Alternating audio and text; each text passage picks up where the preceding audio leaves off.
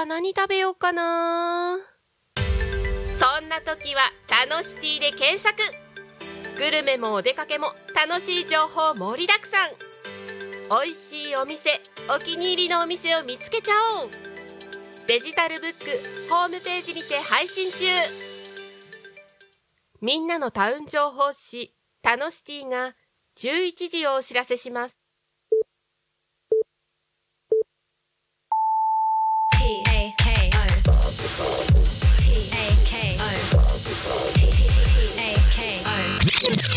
タコミン FM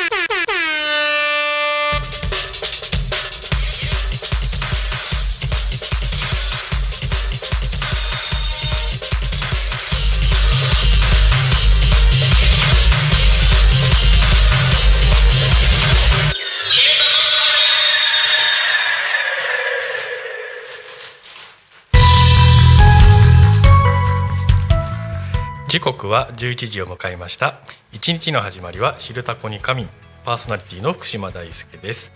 この番組ではリアルタイムなタコ町の情報をお届けしながらさまざまなゲストをお迎えしてトークを進めていきます、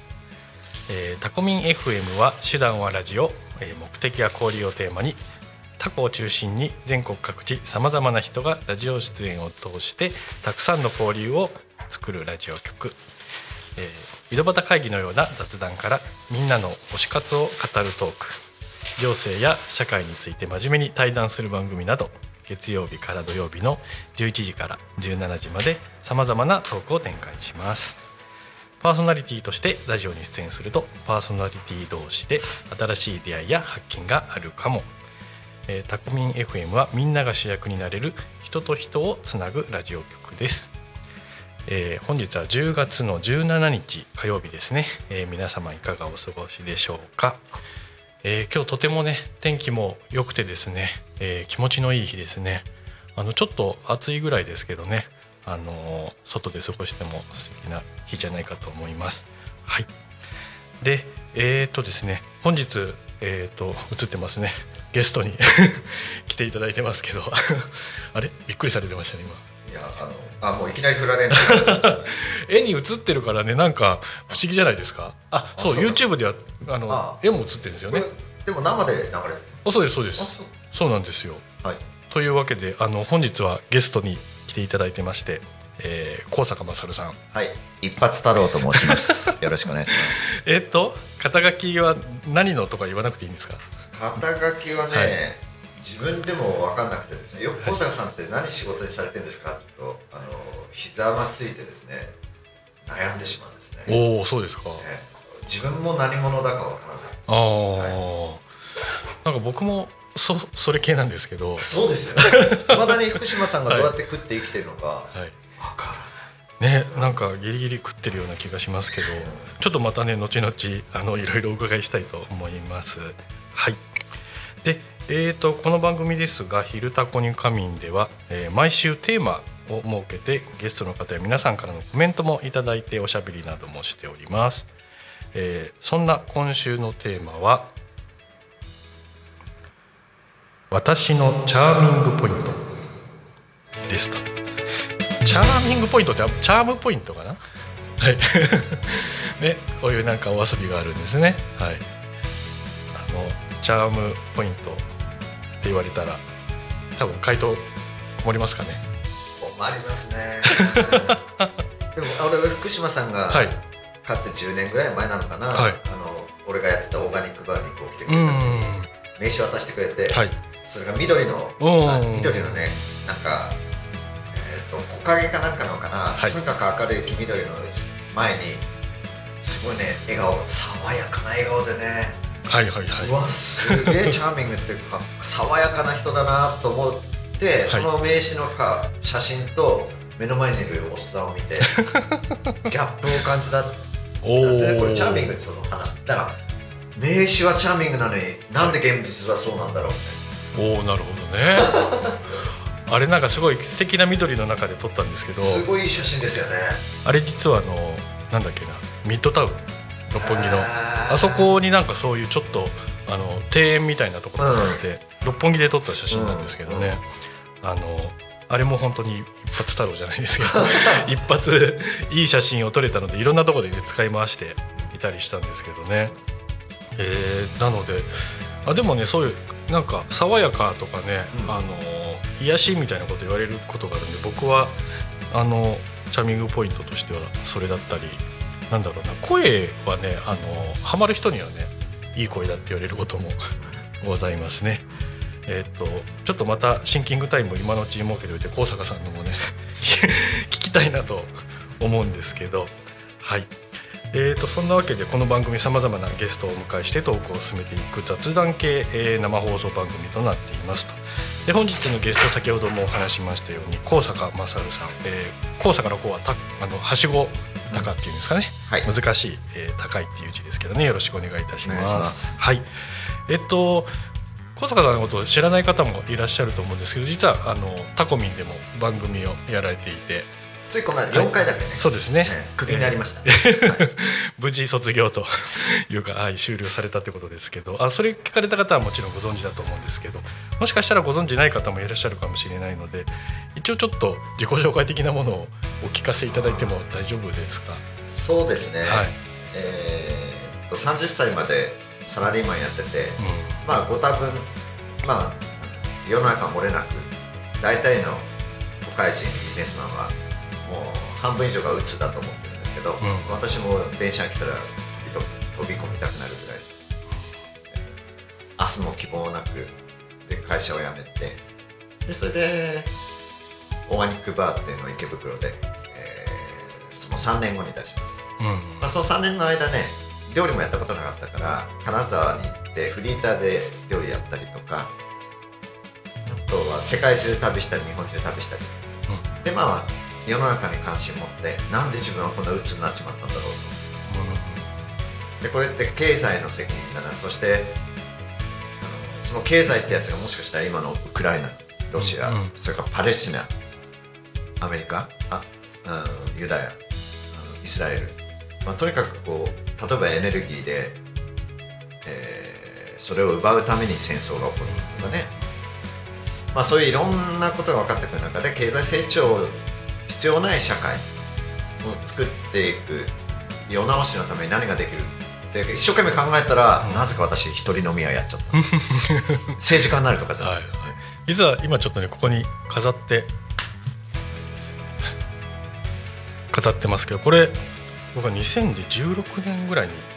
買ったので、うん、まあまあいい感じでくたびれてるんですけど、うん、何回も買えた何回も買ってくれてんじゃない？ですね多分。で多分人にプレゼントしたりもねしてると思うんですけど僕。あのここにもその先ほどおっしゃられたねあの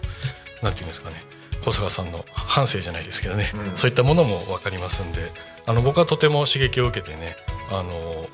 千葉のここら辺の地方に来るきっかけは小坂さんだったんですよね。まあ、人をさ散々だまくらかしてですね 酒飲みに来て人生な大坂さんに話聞いてもらおうと思って来るとですね、うん、酔っ払っていつの間にか次の朝田んぼにいて、うんうん、米作ってる自分がいてなんで俺はこんなところにいるんだろう。そういうあの人をだまくらかして、えー、と田舎に地方分、うん、行って自給自足したりサラリーマンじゃなくて人に喜んでもらうなりわいを起こそうよと、それが世直しだと、はい。はい、でローカル化だと。温暖化も戦争も少なくしていける、うん、そして人々が幸せになれる世の中、うん、そういうことを活動するために、そうやってなんか大きいこと言うとすごいかっこいいんだけど日々泥だらけになって四つん這いになって、うん、えー、動き回っていくということです。ありがとうございます。あの平日の昼間午前にこれを聞いていただいている方はね多分あのこのお話があの刺さるというか 昼休みにちょっとぼーっとしてあなんかあのうつうつとしてるなって見たり もしくはちょっとあの仕事お休みしてる人がね今の時間聞ける時間かもしれないのでね何かあのご意見とかあったらねぜひともいただきたいと思うんですけど、えっと、番組へのコメントメッセージですが、えー、まず LINE 公式アカウントえー、あと Twitter 改め X、えー、あとはメール、ファックス、YouTube のコメントでお待ちしております。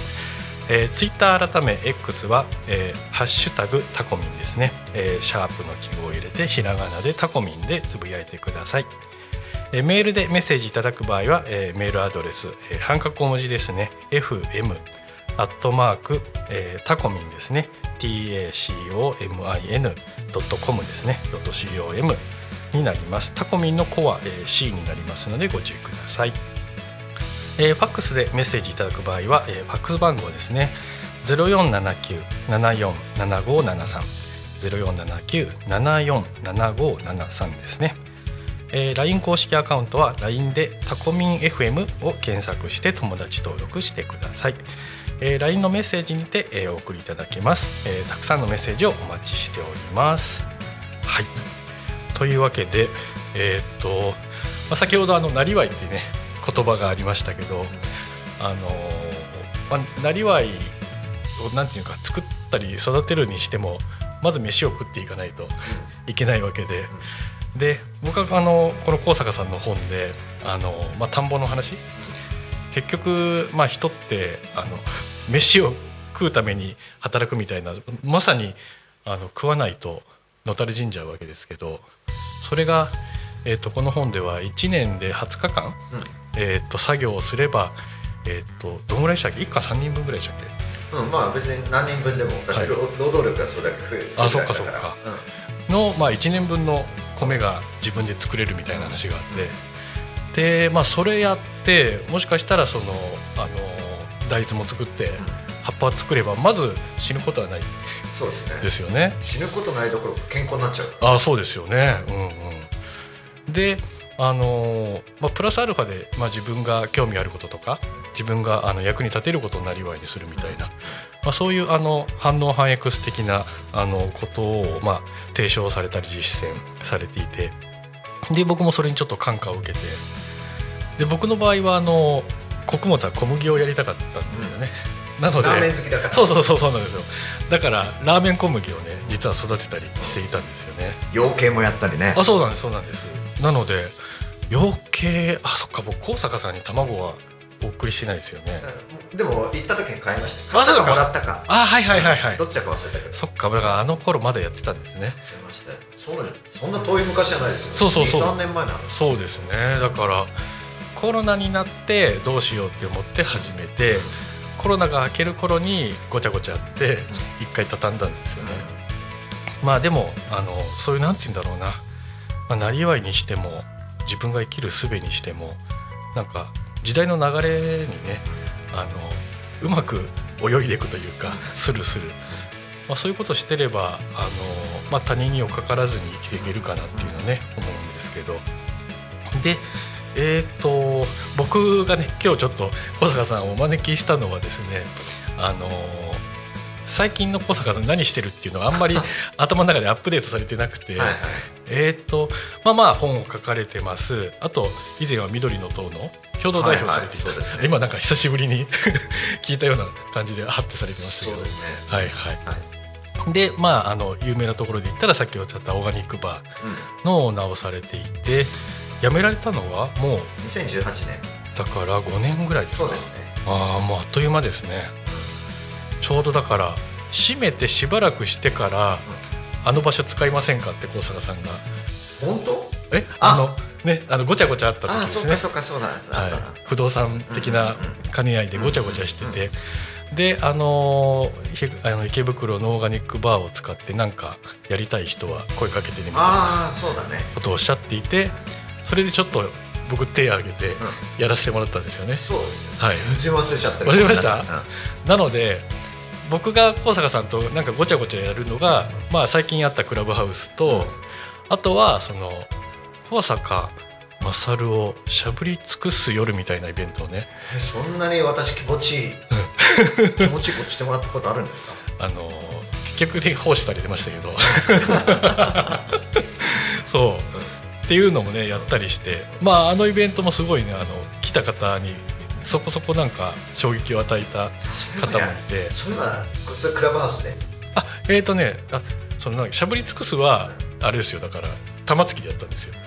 思い出した、はい、すみませんもう どんどん俺過去を消していかないと記憶力悪いから、はい、あの過去消さないと新しい情報入ってああ一緒です。えー、もう思い出した？あれありがとうございます。いえいえそんなそんなそんな。ねちゃんと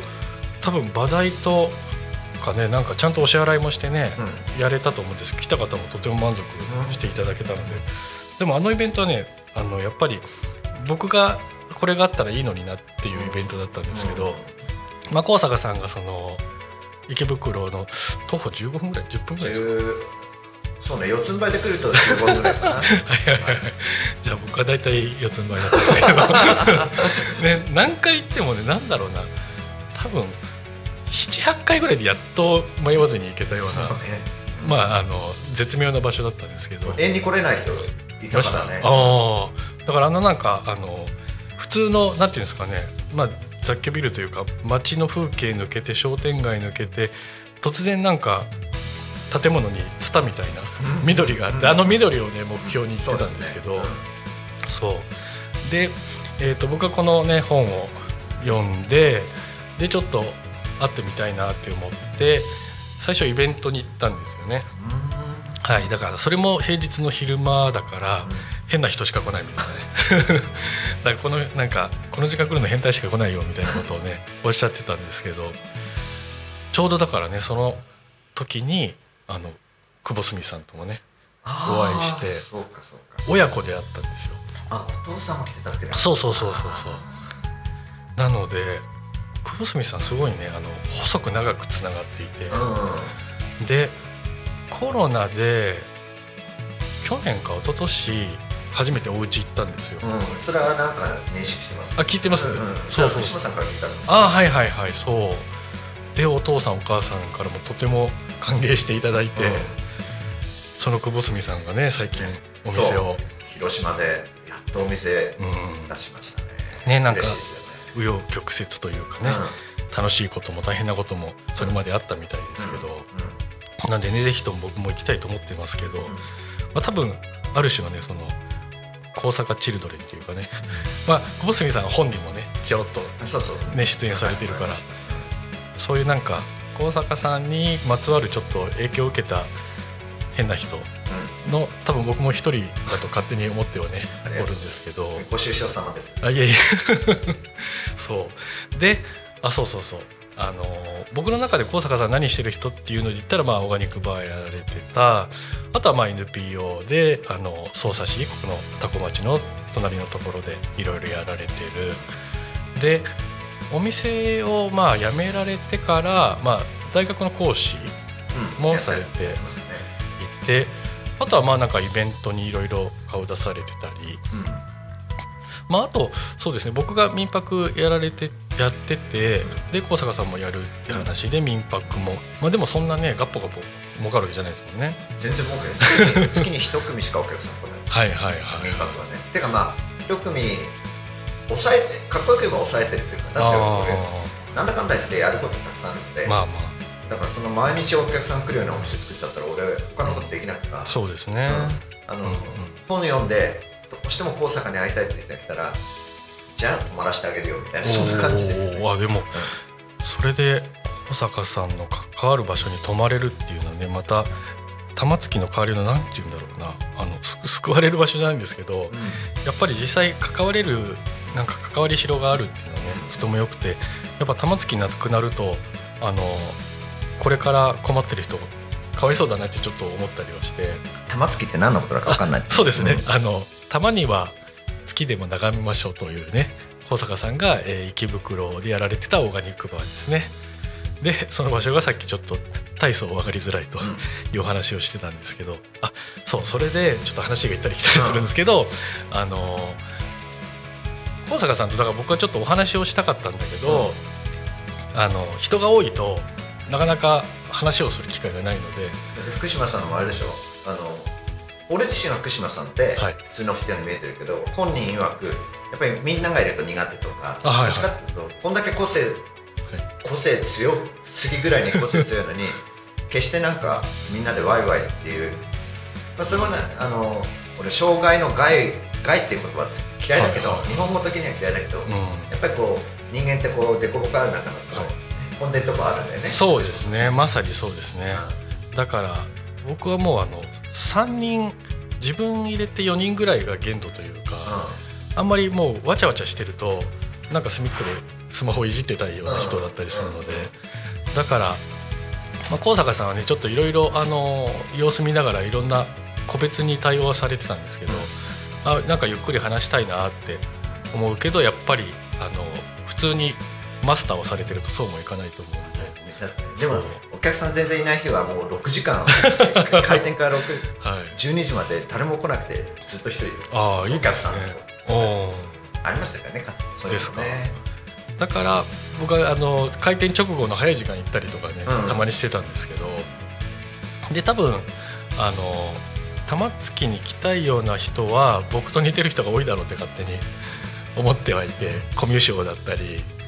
なことないですよ。いやいやいや。普通の人もいるけどでも、はい、本当にコミュ障も含めて、うん、いろんな人今もそうですよ。ああそうですか、うん、だからあのそういう人のためにやったイベントだったんですよあれは。そういうことそう。だんだん思い出してきて思い出しました。話に来てくれましたもんねこんなやりたいって、ね、あそうそうそうそう。なので一人10分間あのなんかお見合い回転寿司みたいな感じで、うん、10分ずつ高坂さんと話す時間を あのコミットするっていうね。そういうイベントやったんですよ、うん、そう。だから僕があのそういうのあったらあめっちゃ嬉しいなって思ってたので、うん、まあ、とても盛況にね終わったんですけど、まあ、そんな感じであのオーガニックバーをやられてた、えーとまあ、事情というか思惑があって畳む畳まれた。でその後もいろいろ活動されていてえっ、ー、と最近はなので NPO と講師と、まあ、ちょっとしたイベントに顔出したり仕掛けられたり他にどういったことをされて何やってるんでしょまあああのこの多古町では古民家農泊になって、はい、でそれで、まあ、もっと5年それも4年ですけど自分や仲間や今岩井君っていう、うんうん、あのナイスガイと一緒に、ずっと5年間ずっとリノベし続けてあ5年、うん、でも営業はもう4年泊まれるようにはして泊まってくる人はいるんだけど、はい、まあ、常にギリギリ赤字にならないっていうね。おなるほど、うん、だ全然儲けはないんだけど。あそれでも岩井さんの人件費も入れてってことですか？うん。まあ人件費って本当申し訳ない程度だけど、うん、うん、でねだから俺もねでも福島さんに結構ね、はい、影響を受けてる頼りしてるとかって福島さんってあの俺多動症って俺逆にリスペクトしててすごいなんすぐやろうと思ったらすぐ行動してるみたいな、はい、俺石橋叩いて渡るタイプなんであのだ福島さんがなんでこの人こんなことやってんの？とかって。それで中で俺の中でこうあなんかそれ教わりたい聞きたいって言うと福島さんに教えてパパッと教えてくれるから、うん、今その古民家をレンタルスペースにしてさ、はいはいはい、それも福島さんの影響？レンタル、あのスペースマーケット教えてもらって、はい、それから岩井君が今いろいろアドバイスもらってるのも、うん、あ福島さんだったら岩井君にすごい影響を与えてくれるなと思っていろいろあの福島さんからもいろいろ情報もらって影響を受けてます、ね、あありがたい言葉ですね。岩井さん実はね再来週ここに来てって話をしてて、うん、本人はなんか恥ずかしがってるし別に喋ることないって言ってるんですけど 逆にじゃあちょっとあの僕を深掘ってくださいって話をしたりしてね、なのでまあでもあの方もねあの話せば話すほどなんか深みがあるというかね、あの多分すごい勉強というかいろんな情報はストックされてるような感じなんですよね。だし、まあ、誠実だからね。あ、そうですね。そうそうそう。なので実は今あの僕の家にも2回ぐらい来てもらって、うん、そうそうそうそう。仲良く。実はね千葉でそんなにまだ友達も少ない。数少ないあの仲間として助かっているんですけどであそっか。じゃあそのリの運営。あそうですね、うん、リの運営とかそれからまああと民泊やったり。でお金になることってそんなやってなくて、うん、うん。やっぱり今例えば昨日も匝瑳市に市長に、うん、あの美味しいお豆腐届けるとか。お、はいはい、それ別にただ豆腐届けて別に賄賂を渡してるわけじゃなくて、うん、地域おこし協力隊で例えばお豆腐作る人作りたいっていう人を募集してでどこどこに修行行ってもらって町に一軒本当美味しいお豆腐屋さん作ってそれ地域活性の要にしたらどうかとかオーガニック給食をもう全国的に広あの運動が広がってきてるから操作士でもぜひ導入しようとかあ,、はいはい、あと自然エネルギーで循環する社会に環境省の助成金を取ってそれあの5年で50億ですからそういうのを操作士に働きかけていくとか、はいはい、まあ、そんなことやったり、えっと、移住の斡旋空き家が見つかるとそれ見に行って、でうちの年表の青山君っていうスタッフと一緒にそれをつないでとか、はいはい。それいろんな課題問題が生まれてくるそれを解決するために動いてて人間関係とかね、うん、それからこうまさにさっき言ったようにパニック症とかうつ、とか引きこもりとかいろんな悩み抱えてる人たちが何か来た時にそれで奔走したり、あとなりわいを起こしたいっていうとじゃあこういう情報を得たりとかこういういろいろこう人つないだり自分をサポートしたり、あ俺何やってんだろうっていつも不思議に思う。なるほど。僕もねそういうちょっとなりわい系だと何かあのいいアイディアというかね、うん、私できるかもしれないのでぜひあのつないでいただけるとねありがたいんですけど。なりわい系に関しても福島さんの方がおるよりいやいや。すごいので、はい、まあね数はいろいろね売ってますけどね。はい、えー、続いてですね。よいしょ。突然ぶった切りますが。はい、はい、じゃ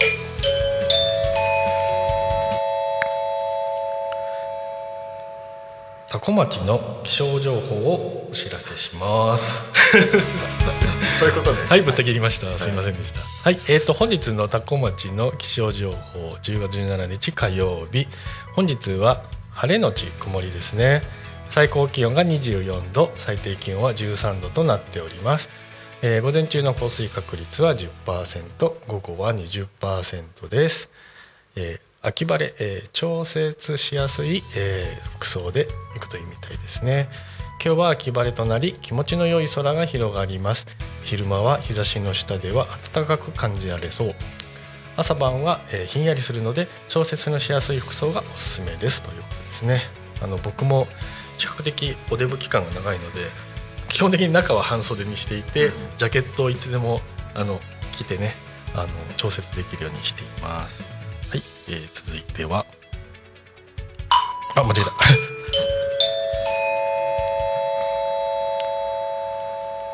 多古町の交通情報をお知らせします。恥ずかしいましますって伸ばしちゃった。はい。えーと、まずですね交通情報として事故、えー、特にございません。通行止め規制の情報も特にございません。そして、えー、多古町周辺渋滞も特になさそうですね。はい。というわけで今日も多古町は平和です。いやもしかしたらどっかで、はい、夫婦喧嘩が行われてるかもしれないですよフォークやスプーンが飛び交ってるかもしれないですよ。そうですね、ね、はい。あもうその程度だと平和ということで。はい、はいえー、さてそんな感じであの冒頭にも言いましたけどねあのとても外にいたら気持ちいいような、えー、今日はお天気ですね。あの僕海大好きなのでねちょっと今日あたりね海も見に行きたいんですけどあれですねでも千葉の海って波すごいですね。そうね、うん、ただやっぱりあの温暖化温暖化じゃないね。やっぱり、うん、あの潮の流れが変わってやっぱり、はい茨城の方に例えば工業地帯ができたりとか、うん、いろんな複合要因があるんだろうけど昔は砂浜静かだったらしいですね、へえ、うん、それがやっぱり荒波になっちゃってあそうなんですね。削られてきてね。まあそのおかげというかああいうサーファーにとっては都合のいいというか、まあそう、ね、場所になったんですね、はい、えー、続いてですねえっ、と地域のイベントなどの情報をお伝えできればと思います。えー、まず11月4日ですね、えー、イベントの名前が「It's Showtime、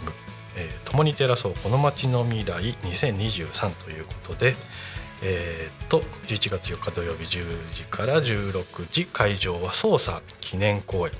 えー、ああ OK そうそうはい。そうそうそう。捜査市役所の北側ということですね。うんうん、はい、えっ、ー、といろんな、えー、イベント、えー、内容が盛りだくさんということで、えー、捜査高校、えー、吹奏楽部捜査高校ギター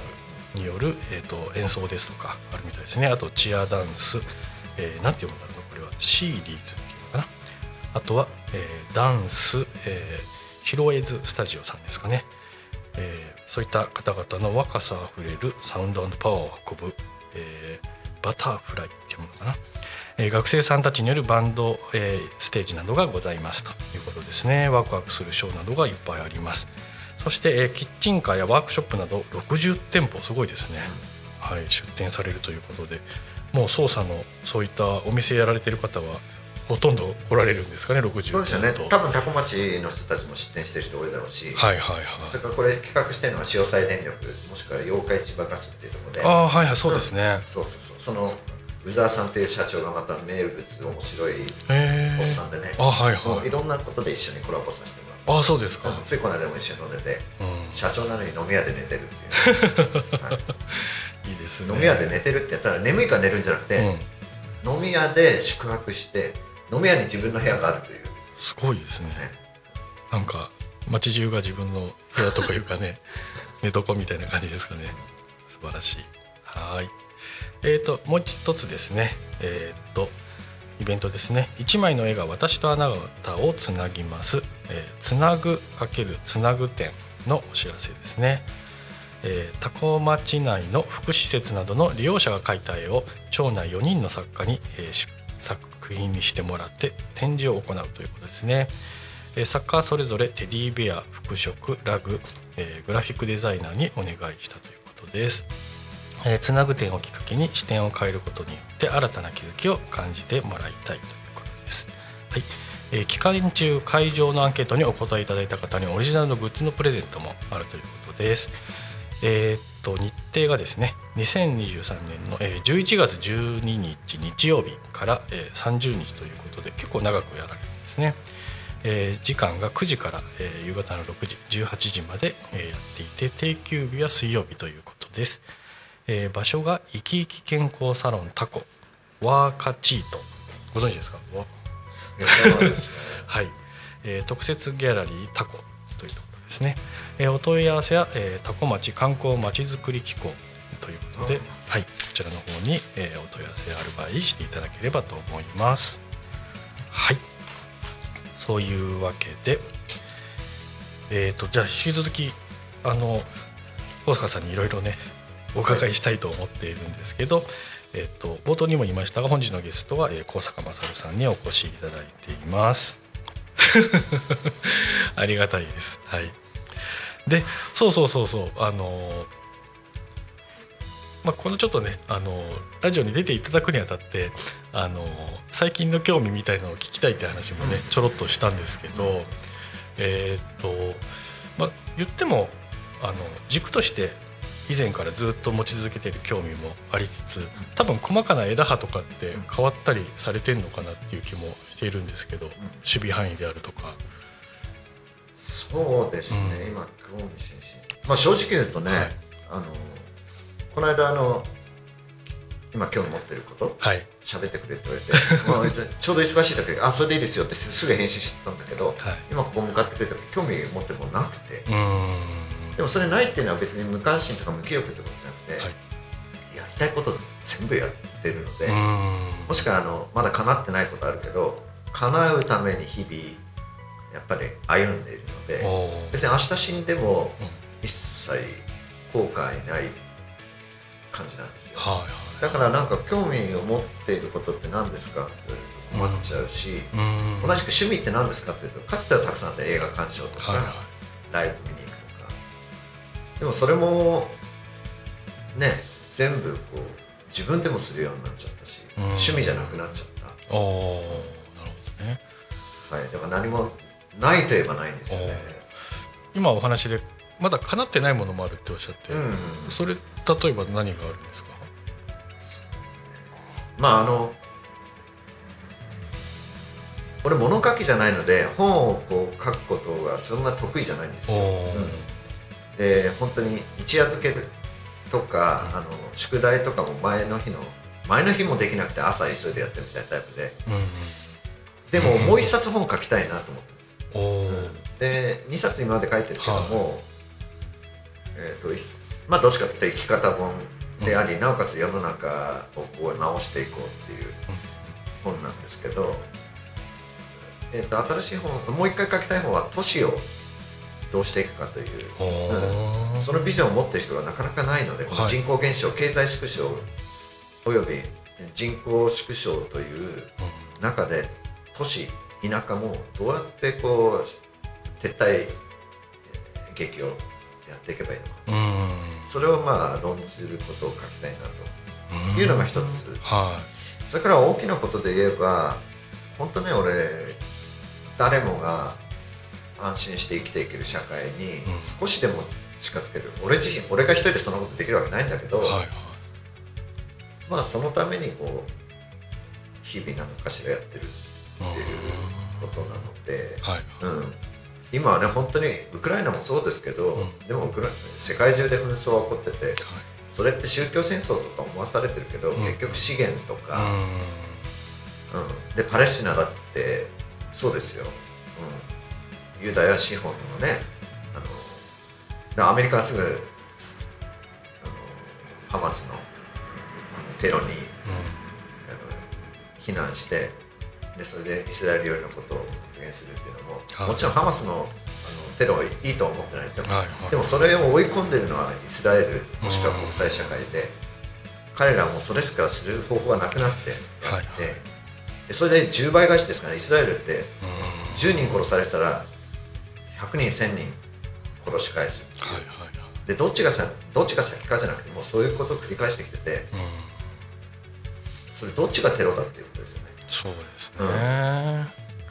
うん、だからそういうことすごい気になってるんですけど、うんうん。うん、でもそれに対してだってビビたるもので自分にできることはあるのでそうですね。まあそういう日々、うん、大げさに言うと世界中の人がちょっとでも幸せになれる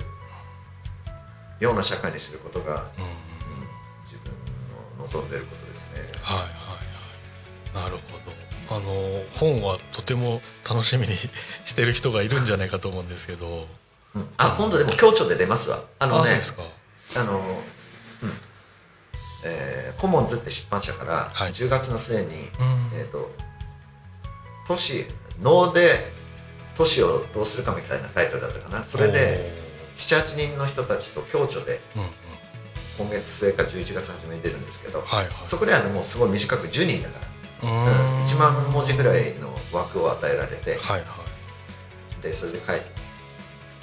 うん、もうすぐ出ますね。でもそれをもっとちゃんと長く書きたいななるほど、うん、じゃあそういうイベントとかちょっとしたブログ的なものでそういった中身の要素もちょろちょろ書いたり？していくんですか、ね、あんま書いてないんですよね。ただ今東京新聞で連載してるので、うん、東京新聞一月に1回「リ・ライフローカルへって、まあ、都会の人たちを田舎に行こうよってことになってそそのかす文章を日々書いてるんですけど、うん、その中で前回から人口減少社会の方程式っていうで丸1ってつけたので今後丸2丸3とかこう連載していこうかなとは思ってますけど、それくらいしか発信してないかな、あと講演会でそういう話をしてくれ講演会ではあのそういうニーズもある時にそういう話するんですよ、はいはいそうするとすごい評判いいのであのまたこっちで話してくれるかっていうのはあるんですけど、まあ、自治体とかそういうの好きそうですよね。そうね。でも自治体向けでいいのかな、うん。まあ、比較的柔軟な担当者であれば、うん、まあ例えば仙台とか、うん、あの横浜とか福岡とかそういうある程度の都市の人たちに届けていきたいしまた生き方本ではないけどもこういう俺が書くような内容の社会にしなかったらみんな格差社会で不幸になっていくし、うんうん、まさに環境的に持続不可能になる、はいはい、だからこっちの方に舵を切ってこういう道ってあるんだよって示さないと、みんな知らない方向にはいけないわけじゃないですか。そうです、ね、道がないとだっていけないじゃん、うんうん、だから今違う道しか道示されてないのでこんな道もあるよって示すことが大事かなと、うん、はいはいはい。まあそういったものはねこの本でもねあの僕は示していただいたとは思うんですけどやっぱりその今おっしゃったいわゆる、えーとまあ、大都市というか、うん、その近辺って僕はすごい、まあ、あのよく都会田舎って言ってますけど、うん、僕はもうそこにぶら下がって生きているような感じで、うん、まあ、とってもなんかうまみがうまみだらけだと思うんですよね。でさらには、まあ、千葉って僕ね全然実は興味がなかったんですけど、まあ、いると大層便利というか高速道路もまあゴルフ場がいっぱいあるおかげでものすごい張り巡らされてるしで成田空港もあるしで東京近いしかといってあの微妙な人気だから、あのだから地価もそんなに高くないというかねなので、まあ、ここら辺の地域タコもそうですしもう絶妙だなって思っておいて。一方でねなんか鴨川とかいすみとかってある程度ちょっと移住者で出来上がってるというかだからあのこれから都会からちょっと田舎を見るにおいてはこのタコとかね絶妙だと思うんですけどね。だからそういう僕はあの都会人はいきなりど田舎行くんじゃなくて都会田舎で、あのいわゆる軸足置きながらどこにでも行けるような立ち回りするっていうのはとてもあのある意味負荷も少なくてねやりやすいんじゃないかなと思うんですけどね。うん、いろんなあり方があっていいと思うんですよね、はい、最近、まあ、国も関係人口つって都会と田舎を多くする、はい、うん、あのことなんかも推進してますけども、そういう薄くあの薄い関わり方から、福島さんみたいにフットワークいろんなあの多拠点居住的なことしてみたりとか、はい、あとどっぷりと完全出社のも絶対面白いし、はい、やっぱそれも本来は選択肢として示されてないけど実はもうたくさん選択肢あるんですよ、ね、はいはいはい、確かに、まあ、だからあの僕なんかはねさっきお話があったようにあの、まあ、コミュニケーションというかね、うん、まあ、大人数がそんな好きじゃないしもともとなんかそういうちょっと研究家的な血筋だったんですそうですよね。あわかりますか？いつの間にかなんでそれどこで勉強してんのみたいな。はいはい。そうあのオタクなんですよね、うん、だから、まあ、そういう人たちって、まあ、世の中的にはねあの集団行動ができないとかね っていうので僕はサラリーマン生活はやってきたんですけど、まあ、やっぱり相当適性がなかったとはね、うん、思うんですけどでも世代的にはねあのそれ以外は全員負け組みたいな風潮ではあったので無理やりあのサラリーマンスキルもね高めていったんですけどね、まあ、おかげでそれプラス自分の特性プラスこういう地域的なあの特色みたいなものを掛け算して立ち回れてるのもあるんですけど、まあ、それはそれで良かったと思いつつでももうちょっと好きなことを伸ばすのに若いうちから振り切ってたらどういう人生だったんだろうっていうのもね思いますけどね。うんそう。なのでその小坂さんのさっきのテーマは僕もすごく興味があるというか、でかつあの、まあ、世界もね同じように日本を追っかけるというかこの少子高齢というかやっぱり国が成熟していくと中国でさえも、ね、あのインドとかに人口を抜かれていって、あのそろそろなんか熟していく時期なんですかね中国もね。だからもう、うん2100年には人口減少が世界中、うんうん、あの世界中で始まるので、はいはい。うん、そういった意味でいくと日本はそういう高齢化になんか適するというかうまく適応した社会でよく回れば世界のモデルにもなりうるとは思うんですけど、だから最近そういう話をねお友達とすることがあって、昔はそういう日本は工業製品とか車とかね、あの誇れるものがあったけど今は何もないみたいなちょっと悲観してる方がいて、で僕は今オタク業にどっぷり使ってるから、やっぱりアニメとかのコンテンツはいまだに世界から、あの羨望されてるような。でプラスまああんま大きな声では言えないけどまあエロ業界も確かに世界から見ればちょっと異常な先進国というか。いろんなサービスがあるしいろんな映像コンテンツもあるから、まあ、いいか悪いかは別にして世界の中ではちょっと飛び抜けてると思うんですけどでプラスやっぱりあり得るとしたらそういう高齢化ビジネスみたいなものにうまく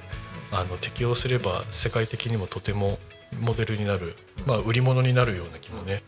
するんですけど、まあ、難易度はとても高いなっていうのはね、うん、思いますかね。まあ、そういう方向性にいかないとあの特に今最後に言った多様性でそのアニメとか、うんうん、まあ、そういういろんな世界の中いろんな生き方とかビジネスがもううじゃうじゃ人口は減っていくけど、うん、なりわいはわんさかあるみたいな、はいはい、でそしてやっぱり、えーと、介護とかのご年配の方々のビジネスっていうとちょっとえげつない言い方になるけども、うん、や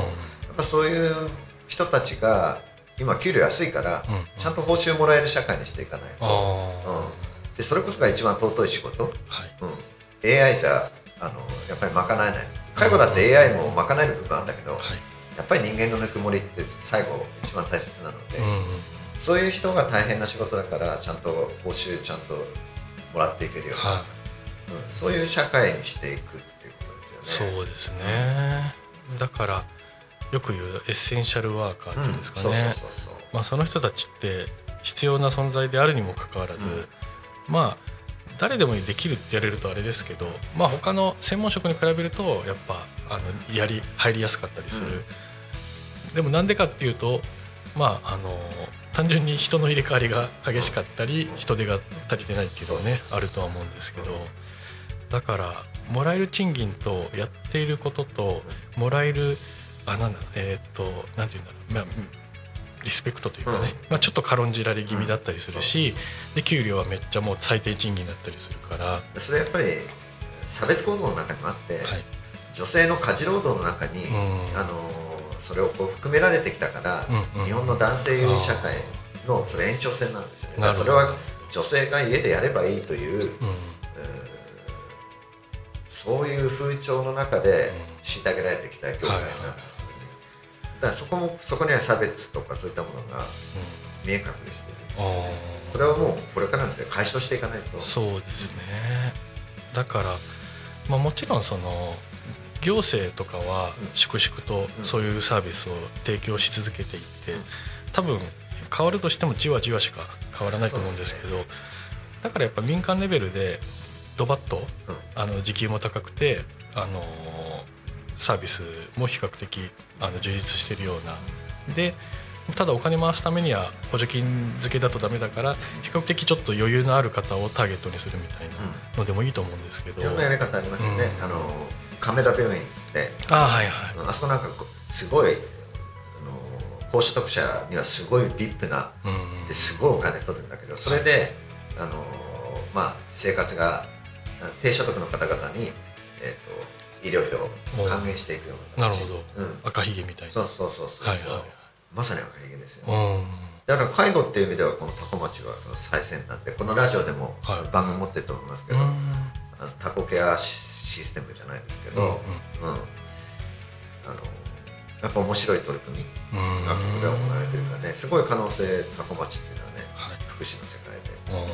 大きい潜在力というかもう一歩先を進んでいますよね。ですね。まあ面白い移住者もねいっぱいいて、うん、そうそうそう、まあ、今ここを代表しているなるちゃんもそうですしね。うね。うん、だから僕もあの、まあ、住んでるのは大網白里っていうここからちょっと離れてるんですけど、まさに僕は関係人口としてね、関わっていってであのゲストの人もちょっと都内とかからいろいろ呼ぶ呼んではいるんですよね。それでちょっと関わってもらいつつ、まあ、お互いに刺激というかね、うん、与え合えたらいいなって思っている感じでございます。はい、はい、そうそれであれなんですよ。僕がやっている、あのー、撮影のロケ業ロケ地業も、実はちょっとそれっぽいというか、あのー、世の中的にちょっと地位はそんなに高くはない個人のコスプレイヤーさんからは、まあ、そこそこの高すぎないお金を頂いて。うん。でテレビとか法人の方からがっつりもらうっていう。でそれがうまく回るから他の方に安くできるっていうのがあるんですけどなのでそういうちょっと2階建て構造でやっていてはい。おいっす。あまだです。ありがとうございます。いいよお。お。コメントいただいてますね。えー、っとすぐる代表ですね僕のチャームポイントは究極まで鍛え上げたワンパックの中です。チャームポイントのところですね、うん。いいな。ちょっと今度会った時見せてもらいたいですね。僕も実はねあワンパックね。ワンパックね。鍛えたんですね。あの育てられたんですね。僕も今ワンパックですね。あ違うか。ダンパラになってたら3パックぐらいになっちゃうんですか、ね、そういうことなんね、はい、なるほどなるほど。ありがとうございます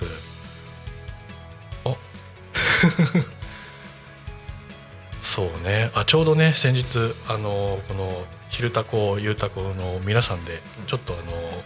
ご飯会をやったんですけどね、うん、でその時にも来ていらして。であの夜が涼しくなってデブに優しい季節になってきたみたいな話をね ちょうどしていたところなんですけど。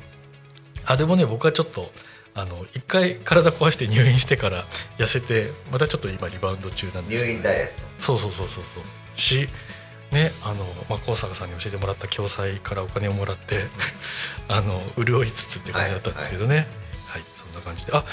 えー、とちょっと終わりしなですけど高坂さんの方からあの告知とかあ。のイベント関係のことだったら教えていただいていいですか、はい、えーと、先ほど11月4日の潮西電力さんがやるイベントの翌日に11月5日日曜日朝10時から、まあ、3時半ぐらいまで、うん、操作で畑の上フェスティバルっていうのを開催します、うんはい、でこれ私も実行委員の一人になってるんですけどもまあ歌手呼んだりまあ、ライブがあり芋掘り大会もあって持ち帰りもうどれだけ持って帰ってもらってもいいんですけど一番大きな芋を掘った人に、えー、チャンピオンになってもらうとかね。あとは地元のあのお囃子とか、まあ、いろんなももちろんマーケットでいろんなお店も出ます。なおかつ私もね実はあそうもう一つなりわい増えた。おはい。あのね露店出店の許可ああそうでしたね、フェイスブックに載せましたね。そうそうそう、はいはい、で別に何売るとか決めたんだけどほら飲食でずっとやってきたから料理は適当に出せるので。それでお店の名前を昔から決めてて、はい、あの何出すかわからない、何食出すかわからない、俺は別に商売たくさん売ろうとか思わないで、うん、1日20食しか売らないって言ったらそれ安売りしないでね1500円で20食とか3万円の売り上げで原価1万円かかって1日2万円の売り上げそれ10日間やれば20万円だからいなくちゃ暮らせるじゃんまあ、そういうビジネスをずっとビジネス論を皆さんに伝えてきてるんですけど、これも気まぐれな日にしかやらない露店で例えば今日ハンバーガー10個しか売りませんみたいな、うん、でそういうだから店名気分屋。気分屋っていう店をここで出店します、素晴らしい、で出店するのにですね私同じ日12時半から銚子でもね月と海と月のグリーンマーケットっていうのがあるので、うん。うん、そっちで今度12時半からトークしなきゃいけないんですね、うん、でそのタイトルが「最小こそ最強田畑も物もミニマムで」っていうタイトルで、うん。うん、えー、そっちでもイベントでトークしてまたこっち帰ってきて、はい、気分屋で何かしら売るというちょっとハードな11月5日ですね、ね、ダブルヘッダーですね。はい。ありがとうございますえー、そうしたらですね、えーと、番組の紹介ですが、えー、タコミン FM は、えー、月曜から土曜の11時から17時までリスラジにてリアルタイム放送しております。放送した番組はすべて YouTube と各種ポッドキャスト、えー、Apple Podcast、Spotify、Amazon Music、スタンド FM にて聞き逃し配信で楽しむことができます、えー、本日の放送予定の番組ですが、えー、と12時からですね、えー、プチヤマトシグサお稽古パーソナリティは、えー唐島陽子さんでいらっしゃるでしょうね、はい。えー、12時半からは「タコ足ラジオ陽気に行こう」えー、パーソナリティは金村さん高橋さん有田さんですね。それがタコ足ケアシステムやってる人たちおおなるほど。福祉の最先端。あそうなんですね、うん、気になります。えっ、ー、とあとは13時から天然千春とほっこり7つの習慣。パーソナリティはアドバンネット千春さんですね、えー、14時からかわちゃんのまるの話、えーパーソナリティは川口明美さんですね、えー、15時から「えー、週刊タコミンニュース」えー、パーソナリティは、えー、なるちゃん、えー、なるたきしんごさんですね。で、えー、16時から「ゆうたこに仮眠」でこちらのパーソナリティもなるたきしんごさんになっております。はい、えー、続いてですね、えー、引き続き、えー、地域のイベントの、えー、お知らせですね、えー、タコミンを作ろうということで、えー、11月3日、えー、金曜日祝日ですね、えー、場所は、えー、タコラボタコ町タコ2444の1ですね、えー、11月3日の時間は10時から12時午前ですね。参加費は500円、えー、定員は10名で、えー、参加者同伴で小学生も参加可能ということで、えー、自分だけのタコミンを作って持ち歩こうということでもし見えますかね。なんかフェルト的ななんかあの手芸的な感じですかね。かわいい。このタコミンが作れるということで、えー、とても気になるイベントでございます。こちらの方もよろしくお願いします。ということで11月はあれですね3日4日5日小坂さんのイベントもそうですけどイベント盛りだくさん、まあ、いいお天気でねイベントやりたい、やりやすい時期ですよね。ですね。はい。さあえー、そんな感じで、えーと、本日お仕切りいただいたのが、えー、高坂勝さんでした、えー、ありがとうございました、はい、ちょっと一つはいお願いします、はい、あそうそう。まあ今メインでやってるのは米作りを皆さんに体験してもらって自分で米作ったり大豆作って味噌も醤油も作れるようになってもらうということでマイ田んぼ2024募集してます。よろしくお願いします。はい。では、えー、素晴らしいですね。時間もほぼぴったりですけどえー、高坂勝さんまたちょっとさっきのね本の話とかもいろいろ伺いたいのでね、うんはい、お時間いただければまたお話しさせてください、はい、呼ぶ人がいない時は呼んでください、はい、ありがとうございます。じゃあそんな感じで、えーと、秀田コミカミン、えー、本日は以上でございます、えー、また、えー、明日もやりますのでよろしくお願いします。それではまた